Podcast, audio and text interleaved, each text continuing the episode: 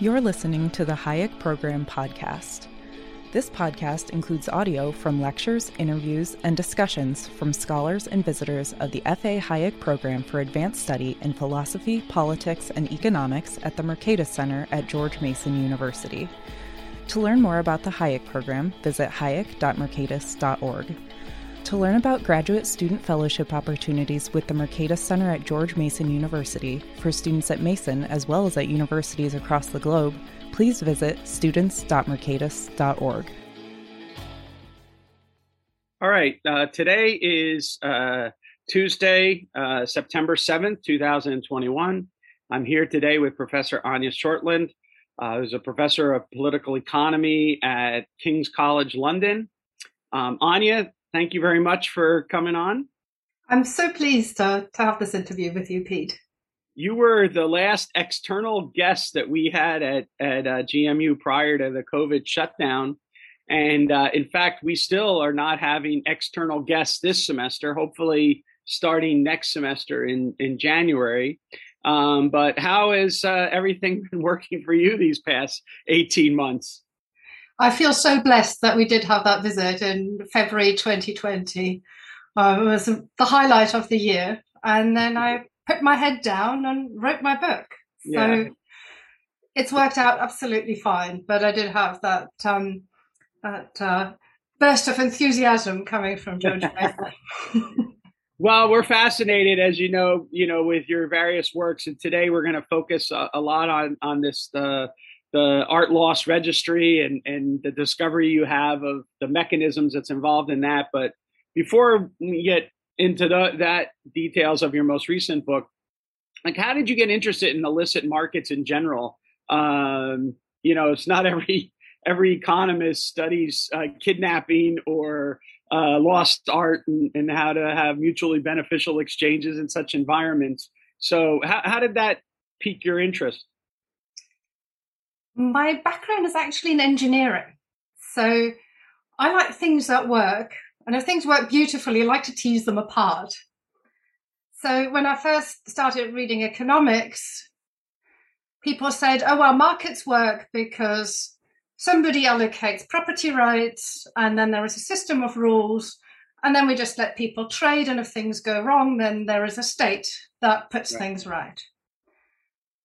And I thought, okay, well, that makes intuitive sense to a white, middle-class, nicely brought-up girl. That was how I experienced life. And when I started looking around the world, in particular Somalia, I thought, there's no state here, and yet people are building houses, they've got mobile phones, they're trading at long distance. Clearly, states are not really all that necessary in facilitating markets. So that's piqued my interest, and I started studying piracy and kidnap for ransom, because I thought, well, we can take away the state, you can even work underneath the radar of the state, and somehow you still get really wonderfully functioning markets. Yeah.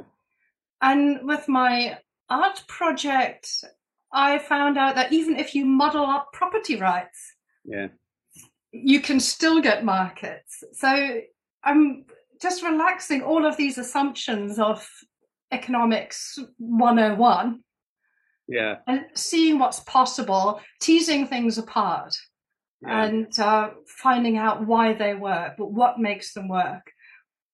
Well, you're an extremely engaging writer and thinker. In fact, I can't recommend your books highly enough to the audience here, but they also read like a detective novel. This most recent book, I spent a lot of time this summer reading on the beach, reading your this book as it came out. And I'm just fascinated with the details about how illicit markets actually work and the self-governance mechanisms that you're underlying in the shadow or not in the shadow of the state, as you just pointed out. So, you know, when you get together in a project like that from an engineering mentality, which is trying to understand governing dynamics, then you fill in this beautiful narrative. How did you decide to pursue that kind of research as opposed to, say, normal economistic speak of modeling and measuring kind of idea? I just really like finding out how things work. And if you ask people how they do stuff, they give you stories. They tell you what they do. They give you examples. And that's what's been my job, but also my joy. Yeah. That I've been endlessly interviewing people who are really, really good at what they do, who tell me how they do things and give me their impression of why things work. But then they also tell me, but I don't do this, X does that, you need to talk to X as well. And I get another view of the same problem from a different angle. And they said, oh, but Z is also doing really important things. I couldn't do what I do without Z. So I kind of get passed around in these communities of experts. And at some stage, more mature scholars, quite possibly you, said, this looks all very Ostromian to me. And you see these systems that are fitting together with different experts governing different aspects of these markets, relying on others. You see the structures and the rules that are governing their interactions. But yeah, at the end is really very curious engineer who's pulling on a thread. Yeah. I was very intrigued, by this market. Just my interests were piqued before your book. I watched this movie with Helen Mirren, which is about the rediscovery of a stolen piece of art from the Nazis, and then the reclaiming of it for the family and the battles that took place and everything like that. And so in your book, you sort of talk about the evolution of this Art Loss Registry, which is actually relatively recent. The puzzle, it goes back, a long time, but the Art Loss Registry is kind of a modern innovation and whatnot.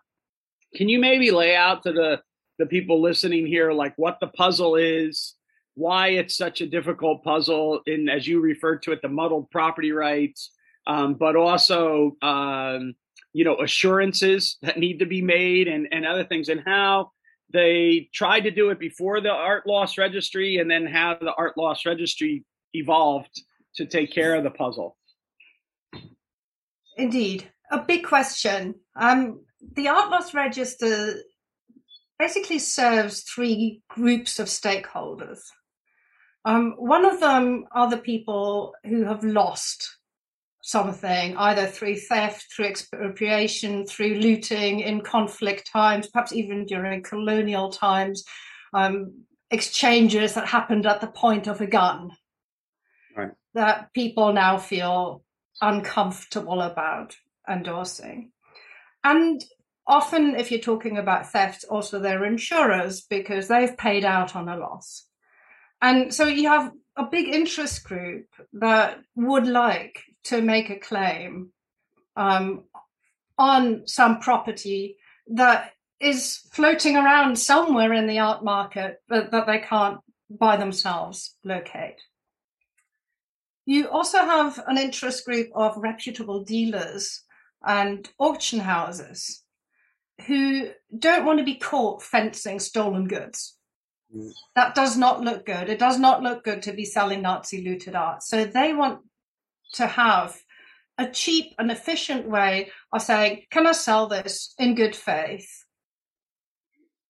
And then the third interest group is art investors. If you want to invest in a piece of art, you want it to be authentic, you want it to be good art, but you also don't want to end up trying to give it to MoMA or the Metropolitan Museum or lend it to a blockbuster exhibition and then turning back and saying, well, thanks, but no thanks, Mr. Rockefeller. This is looted art. We feel uncomfortable about this. We couldn't possibly take it. So there are three groups of stakeholders who are looking for a way of finding out whether something is clean, it's good to go. And there are different ways of finding out whether that is the case. And the traditional way, as you asked about, was to look at the provenance. And the provenance in that sense is a root of title. Yeah. Yeah, it solves the problem of authenticity if you can trace something back to the manufacturers, the maker's workshop, the maker's hand, through every possible consensual sale throughout history to the current owner. And unfortunately, that kind of blockchain type route of title almost never exists for anything but contemporary art.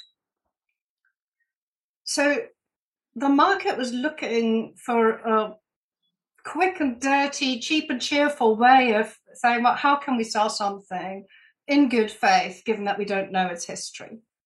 And the Art Loss Register came in with this new idea to say, okay, well, you can sell it in good faith if nobody's actively looking for it, because anyone who's actively looking for it would have known about the Art Loss Register. It will be registered with us.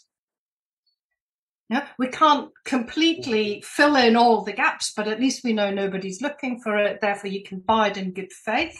If you buy something in good faith, and you've done absolutely everything you can to discover whether this has got some encumbrances from the past, then most laws will give it to you after a period of 3 to 5 years. So it's a transaction cost saving device. Right. Yeah. Do you can you give us some idea of the magnitude of the problem of fraudulent art and theft art and other, you know, these kind of issues? Because I mean, it's such a I mean, I'm sure you've seen this too. There's been documentaries on, you know, markets in wine as well, and how difficult it is for people to, you know, make sure that the wines are the wines that they say that they're buying, and the quality and all the other kind of things. We see unraveling equilibria in sub-markets. So if something becomes really trendy, really fashionable, then fakes will start appearing big time. Right. And then either you need a new method to try and tell apart fakes and forgeries from the real thing, or if you can't, then the market will collapse. So one market that has collapsed is the one for Cycladic statues, these Greek, very plain marble ones that we do, that really appeal to modern tastes. Unfortunately, you can't date stone. Well, it'll date to when it was formed rather than when it was carved. And therefore, we can't tell apart the real ones from the fake ones. And therefore, unless you've got really good provenance for something, you must assume it's fake.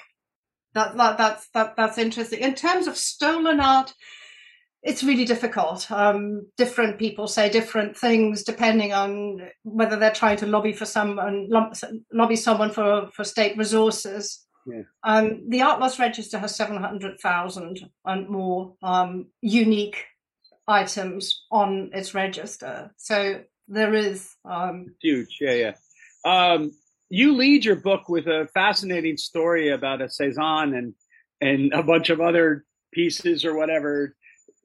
I want people to read the book, but like, give them a sales pitch about this story, because it's fascinating, because it's international, it's deeply criminal, maybe, and you know, it has all these like shady characters and then not so shady anyway, just yeah. So this is a group of 7 paintings that are stolen from a family home in Boston, Massachusetts. And they just disappear. They disappear for more than 20 years. And the police close their files. But a detective puts these onto the Art Loss Register. And over 20 years later, an insurance company gets asked by some middleman whether they would insure these 7 paintings, or one of these paintings initially, to go from Moscow to Switzerland. And the insurer, as I said, insurer is a big stakeholder in this. They said, is this clean? And the Art Loss Register says, no, don't do anything. Put us in touch with these people. Yeah. And it gets very, very shady. They don't want to say who they are. They're in Russia. It could be, they call themselves a Russian institution, which sounds horribly mafia-like, and it becomes impossible to do anything. And they said, well, we don't trust you anyway. So there's a lot of trust issues around here. We don't want to send somebody to authenticate the painting in the lair of the Russian mafia. How can you possibly convince us that it's the real thing? Are you just fobbing us off with a copy? So they have to find a way of authenticating and also creating some sort of price for the return of these.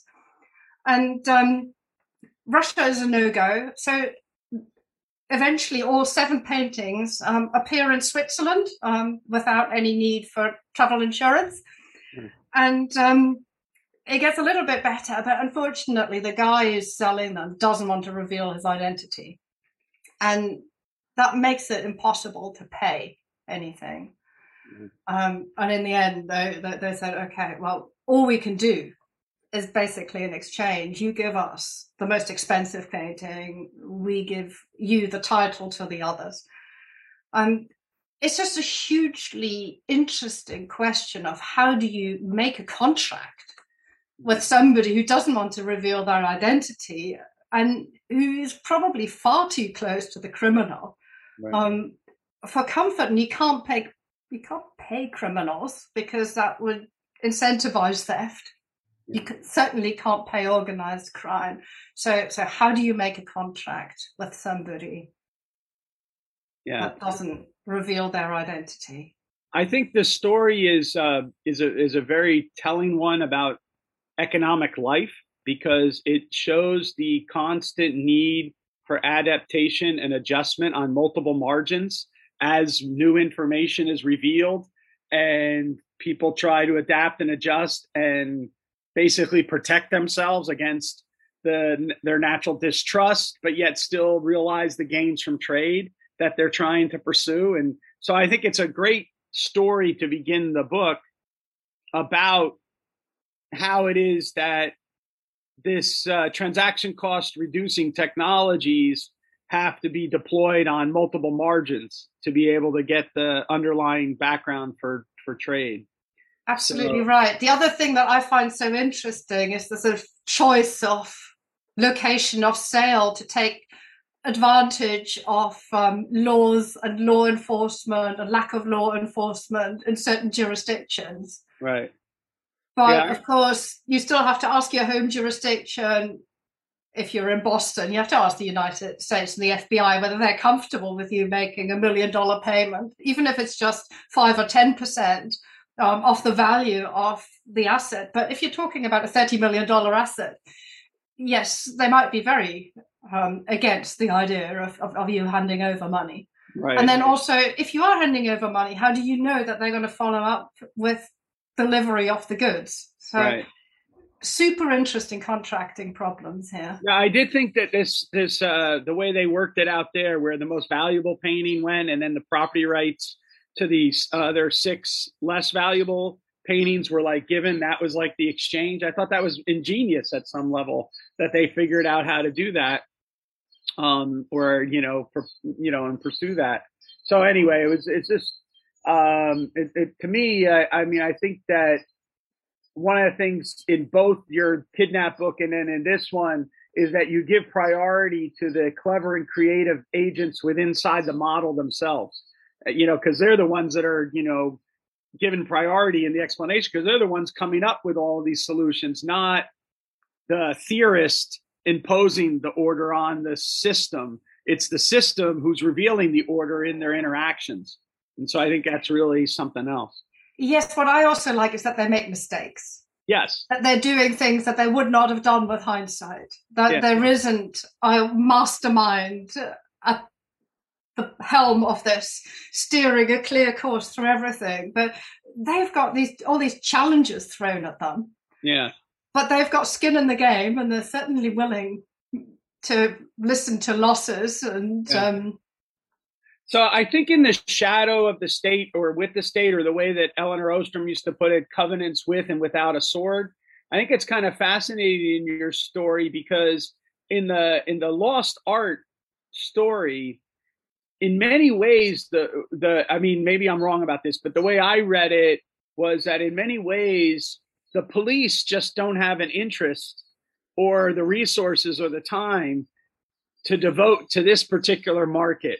You see these private, for lack of a better word, private governance mechanisms arise up because the public governance mechanism is failing at some level, or failing might be the wrong word, but inattentive or whatever. So it's not like when we normally say that I engage in exchange, but the shadow of the state is there to step in to fix it if somehow this exchange doesn't place, because the shadow of the state isn't going to step in because they're just not interested or paying attention. Am I right in that interpretation, or am I think you're absolutely right. So there is a massive enforcement gap. There is law, but it's not being enforced using public means.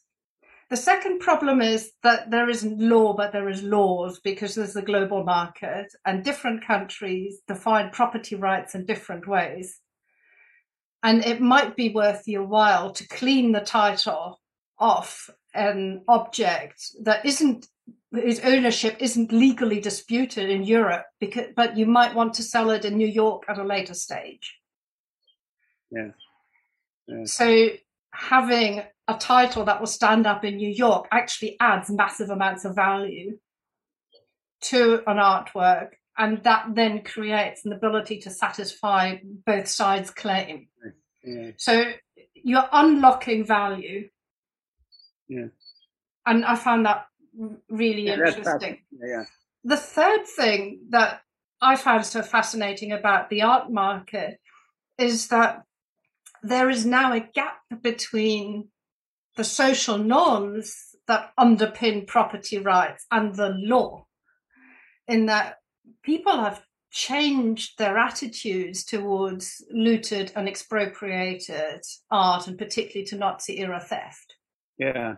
So a law might say, if you've bought it in good faith in the 1970s, in the 1980s, before the availability of the Art Loss Register, before anyone thought about it, it's yours. You got secure title for this. And you can see that somebody might be an innocent victim of a later claim against that property. But on the other hand, people are also uncomfortable with the idea that they're survivors of the Holocaust or their heirs, who are just told, yes, that might have been your grandmother's, that might have been in her Berlin flat in 1939, but tough. Yeah. So the Art Loss Register also inserts itself into that gap between what we feel is morally right and what is legally the law. Yeah, I thought it was fascinating you tell the story in there of, or the possibility that in various instances, people voluntarily, give their assets back, that they find out were stolen, even though they have the claim to hold them, and various different ways in which they negotiate that. It started, I was wondering though, how long into our past, this is a more general question, which is, how far in the past do we go to determine that it's a rotten deal, right? Or, I can't remember the fruit of a whatever. I can't remember the phrase, but it's yes, like okay, but you might say, well, yes, this house was built with slave labor, right? Yeah, this is what I was asking. So if you think about other atrocities besides the Nazi Germany that confiscated people's artifacts or whatnot, I'm pretty sure if you were probably looking at a Rembrandt or a Michelangelo, that it's shifted from different conquests over history. And, I'm thinking, for example, more recently, let's think about, what might have happened in some areas, let's say, in the Middle East or whatever, where various pieces of art have probably switched hands, not because of exchange, but because of conquest or military interventions or whatever. Yes, or subsistence looting. Yes, and so what I'm wondering is there I mean, does that just go with our own sensibilities? The market adjusts and adapts based on what we consider morally outrageous? Or is there any kind of generalizable principle about that when the exchange is so far in the past, not the exchange, but the theft or whatever, so far in the past that there's a statute of limitations and then we just recognize the exchanges as they come later on? It's not an easy question to answer, as usual with your questions. I think going down the sort of moral outrage route is one. The reason why this particular issue has been so hot was the amount of money that is in the kind of artworks that Jewish people collected. Right. Yeah. So if something becomes really fashionable, then people will start asserting property rights and property claims on this because it's not worth fighting over. Right. Over something that has very little value. Right. So yeah, I mean, I think there is a natural. Yeah. There are certain areas where you think, yes, the moral case can be pushed, social norms can change, people will be more receptive. But on the other hand, looking at my book and looking at the amount of money that was needed to change people's minds about what is acceptable to own. Right. Yeah, that's not going to be worthwhile unless there's a lot of value at stake. And going back to this idea of actually you can add value by adding provenance to something. Right.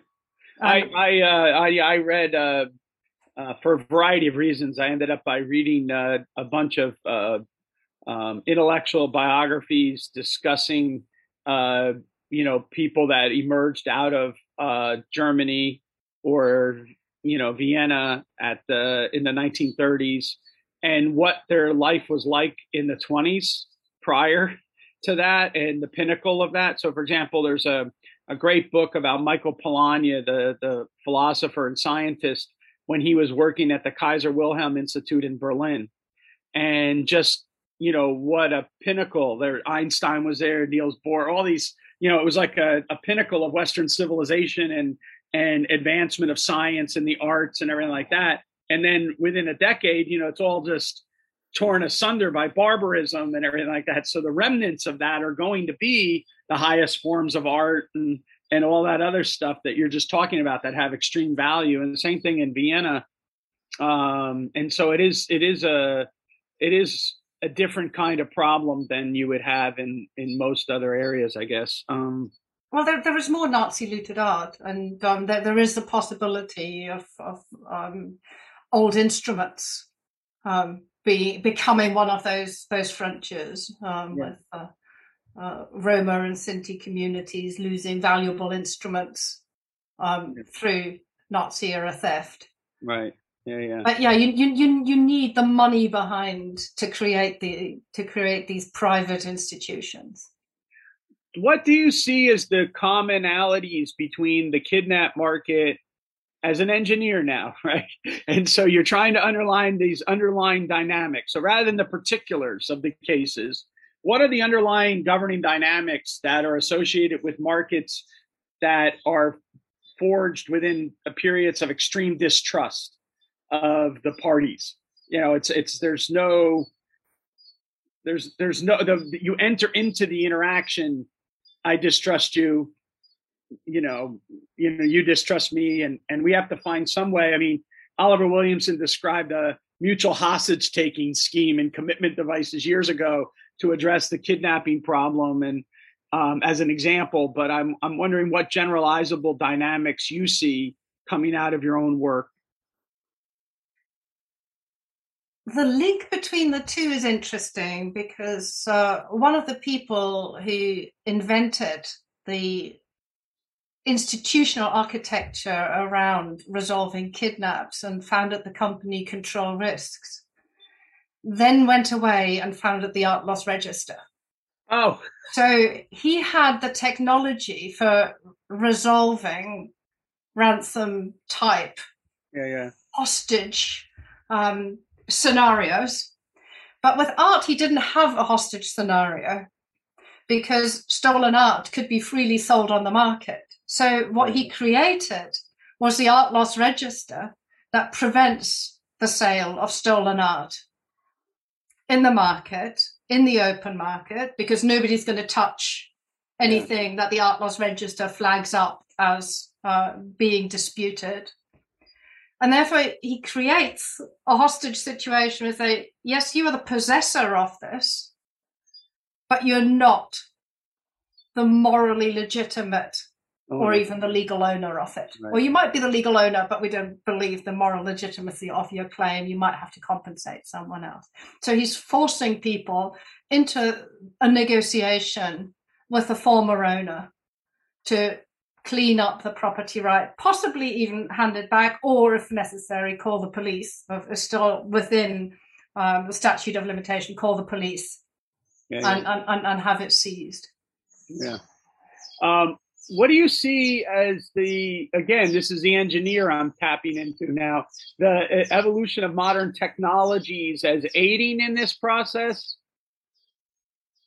You know, again, like blockchain, I understand what you said earlier, that you don't have that kind of clean property rights except for very contemporary art. But how do you see modern technologies aiding in the ability of the, you know, lost art loss registry to be able to serve its function, or some other alternative competitor to that clearing house function? I guess that is that how you would describe it? I mean, it's sort of a clearinghouse function. Yes, absolutely. Yeah. And the Art Loss Register looks like a monopolist, and we might get worried about that. I think of them as a contestable monopoly. Yeah.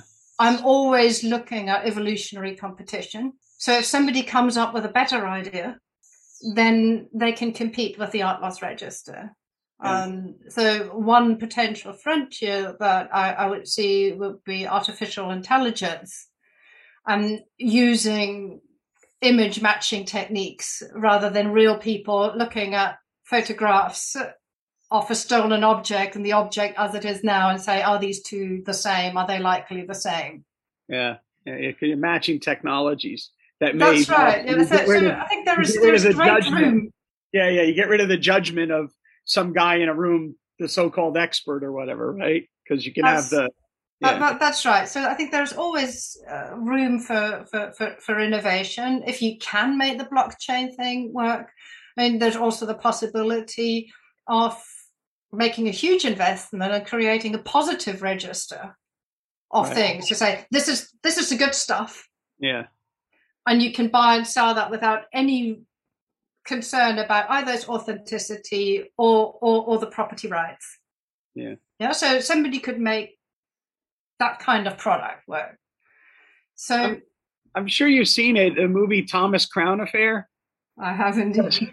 Because it's exactly on this, right? I mean, she's an insurance person that comes in to investigate the stolen art, and then they have to track it down. They have the forgers that are involved as well as the stolen art. So it had a lot of those things. I mean, there's the old movie and then the remake, and I've seen both of them. And when I was reading your book, all I kept on doing was thinking about, like this makes sense that out of, you know, these things that I've seen before. So I was just wondering if you had seen that, the Thomas Crown Affair. Yeah. So one of the most interesting things that I was exposed to that I didn't expect to hear was actually Vernon Smith, when I was a graduate student,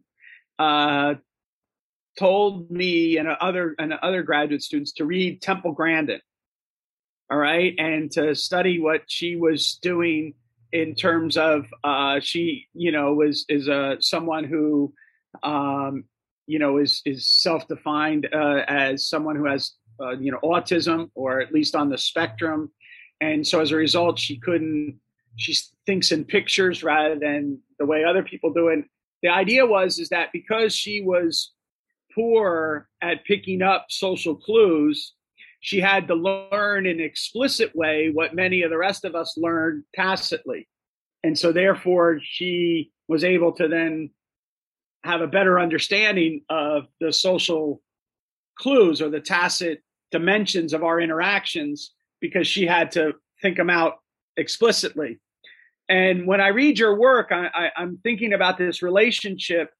There's an economist at Brown named Glenn Lowry, and he likes to use the mantra at the moment of relations before transactions. And that is connected up to trust and these other kinds of things, which are the underbelly of a lot of the way we exchange with one another. And you're dealing in markets in which that is missing, but has to somehow be constructed in some sense, right? At least at a minimum level, it has to be constructed so that it can go. And sometimes it's not trust between the actors, but trust in an institution that serves as a proxy for the actors. How has this led you to thinking about those kind of questions about the relationship between the underlying social mores and relations that we forge, and then the transactions that are built on top of it? Or do the transactions build the relationships, or do they reflect the I guess, yeah. I'm really pleased with that question because it's something that I haven't really thought about much before, but it is something that's nascent in these stories. So in general, the art market thrives on trust relationships. It's people know each other, they know the collectors, they know what's in each other's collections. They fiercely guard their reputations as collectors, as dealers, as auction houses. So it's a very tightly networked market. They meet each other at art fairs, they meet each other at dinners, they show off each other's their collections to each other. They lend to traveling blockbuster exhibitions. So everyone wants their name out there and wants to be seen as somebody who's a great collector and has top class assets. So there is that aspect of the market. The stories that I tell, and they're the ones that are the interesting ones from the Art Loss Register's archives, the ones that I found most fascinating, are the ones where people reject and resist having the relationship as well as the transaction. They don't want to enter into that transaction, or they might want to enter into that transaction, but they're resisting having a relationship. So we talked about the Baccarin case, where somebody says, I want to have a transaction with you, but I don't want to say who I am. And you end up with months and months and months of going around saying, well, we can't have a trade relationship with you unless we know who you are, or at least we have some handle on who you are not. Like, for example, the thief. Yeah. Yeah. Or offense. Yeah. Or the Russian mafia. So that's a really interesting way of looking at the book, about people who don't want to have a relationship and yet somehow resolve things. And one super interesting way of trying to avoid having a relationship, but really expensive and terrible way of doing a transaction, is to hide behind a lawyer. Right. So looking at my book on your question, I'm thinking there's a really interesting thing going on with lawyers facilitating transactions where people don't want to trust each other. In fact, wrecking any relationship. Yeah. Siphoning off the money, the value out of that transaction. So at the end, the only people who benefit are the lawyers. Yeah. Yeah. Yeah. That's interesting. Yeah, no, I mean, I don't even... That's why my stories sometimes take 10 years or more to resolve. Right. Because people don't want a relationship. The way the Art Loss Register works, when it works, is by the Art Loss Register specialists, and particularly Julian Radcliffe, going in there, knocking heads together and saying, can we just resolve this? Yeah. Based on shared norms, based on former owners not making a ridiculously high claim. Let's look at how we can settle this, how we can unlock the value. If people are happy to do that, it can be done in minutes. Right. Yeah. But it's building that mutual trust to be able to unlock it. That's correct. Yeah. And I mean, there are trust relationships to be built that they can already rely on. So a collector will have a relationship with the auction house. The auction house might be a shareholder in the Art Loss Register. Yeah. And on the other side is an insurer. So you can see how this can work extremely well. But the fascinating relationships are the ones where there's not a relationship, where the transaction gets filtered through lawyers who have every incentive. So the evolution of this tight network in the art, in high-end art market, that's, you know, taken centuries to build, right? I mean, that's something that you can see going back a long time, this tight networks. Are there new, you mentioned about evolution, as we develop new technologies and wealth expands beyond, do we see challenges to that network or expansions of that network? So there's more nodes. So maybe they would be more impersonal nodes that would have to have the institution would serve the function that reputation once served. Does that make any sense? Most of that institutional innovation, I don't think, is on property rights, but it's on the authenticity side. Yeah, okay. Yeah. Because it's kind of a Lemons problem, but it isn't a Lemons problem, because I might think that I have got a Rembrandt, and I might want to sell my Rembrandt to you, and you're also quite happy for it to be a Rembrandt, because if it's a Rembrandt, then that will increase your social status as well. So neither of us might be aware whether or not this is a fake or a forgery. Right. Yeah. But we still might want to have that reality check. Right. You might insist on that reality check and just say, is it of the right period? So there are all these new nodes, because it has been in the past very easy to smuggle additional artifacts into the historical record. Right. And and then there are some things where possibly we'll never be able to tell whether they're right or wrong, whether Salvator Mundi was painted by Leonardo, and if so, which bit? Right. Yeah. That's that's another question too. Is that you trained? If I understand this correctly, correct me if I'm wrong, but these famous artists, also other people were apprenticing under them, who were also learning to, become famous artists themselves. And when they were apprenticing, they sometimes, were part of the projects that became famous for the main artist, even though it was done in some sense, ontologically, it was done by somebody else other than, that. Correct. Yeah, and so the master would paint in the eyes or the hands or the face, and everything else would be by somebody else. Yeah. Yeah. So there is certainly that amount of confusion in the market. And on the authenticity side, there is huge steps have been taken in recent years on dating technologies. But it's a dynamic game. So if you know what the experts are looking for, then you put it in. Yeah. So the subtitle of your book on lost art is the Art Loss Registry, I think it says Volume 1. So is there a Volume 2 that is currently being written, or what is the story? There are lots more stories, and the stories are good. Yeah. The question is, how much can we learn from them as economists? Right. So I haven't made up my mind whether I'm going to write Volume 2.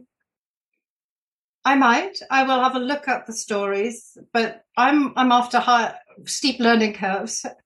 Right. And I have been swept up into a project on cybercrime and extortive cybercrime, drawing again on my past history of ransom negotiations. Oh yeah.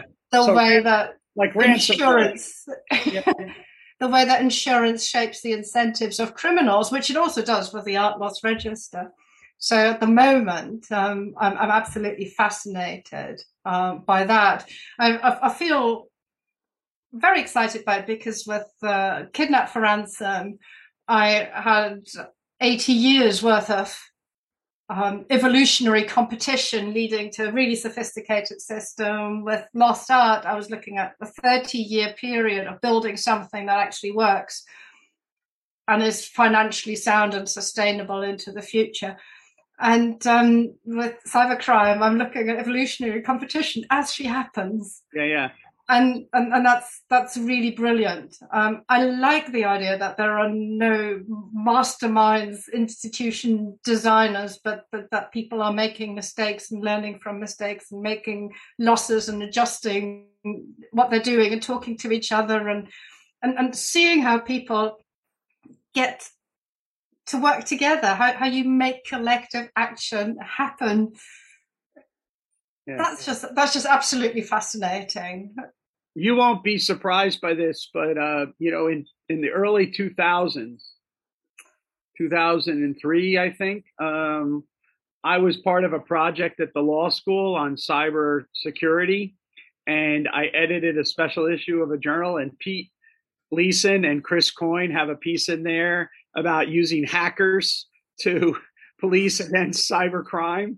I was wondering if you had seen that, and because it's just exactly this kind of idea about how it is that you are engaged in a kind of a race, and the last thing you want to do in that race is rely on a behemoth of a bureaucracy to challenge a nimble and entrepreneurial adversary.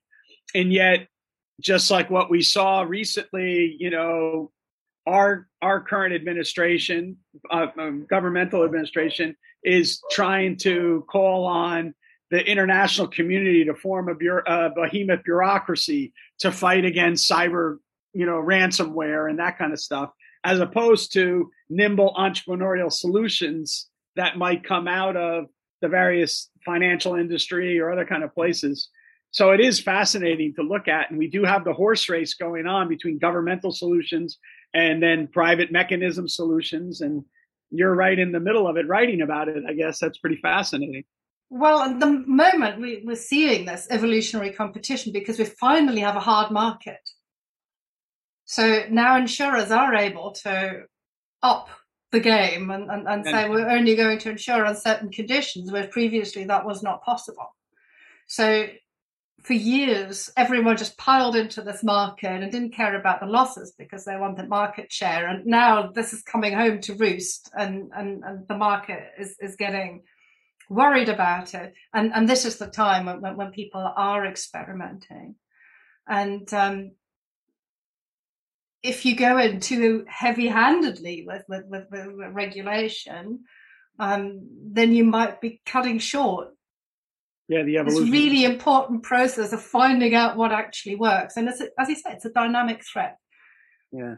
So we had, a case earlier this year on the East Coast where they affected the oil pipelines, right? And so can you give a couple other, examples that you're looking at, let's say in Europe or whatever, that some people might not be aware of?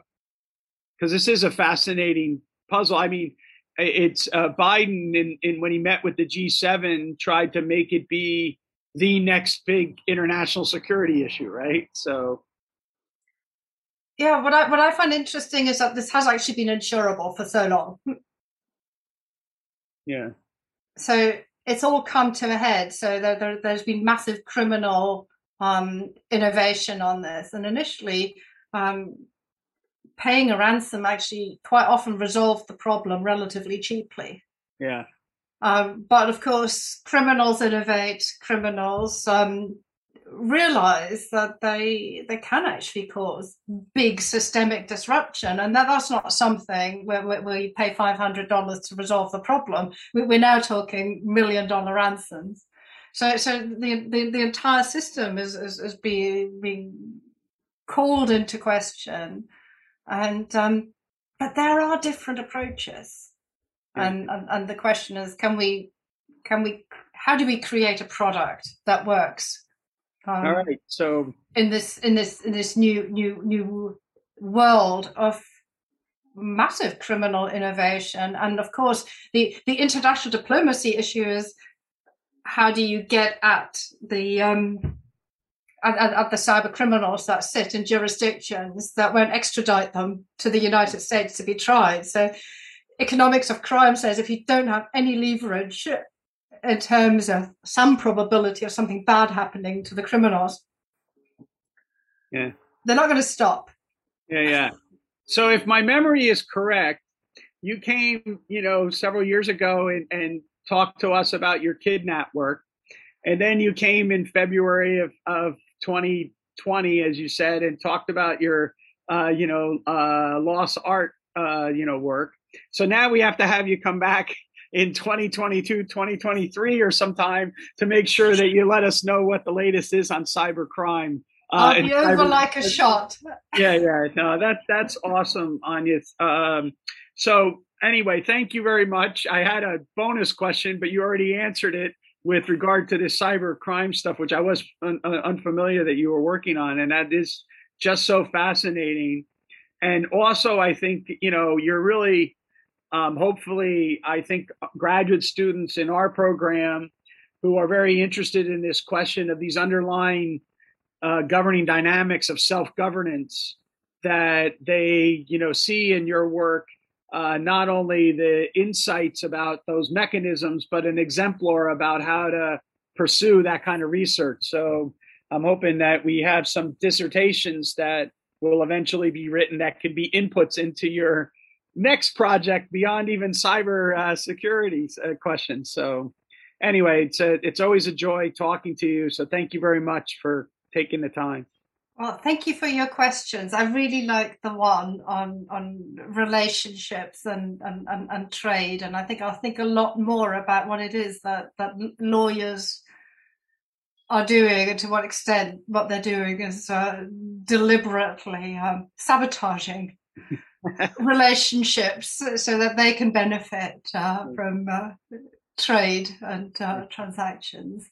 All right. So it's real food for thought there. Thank you very much. Thank you. It's always great to talk with you. So thank you.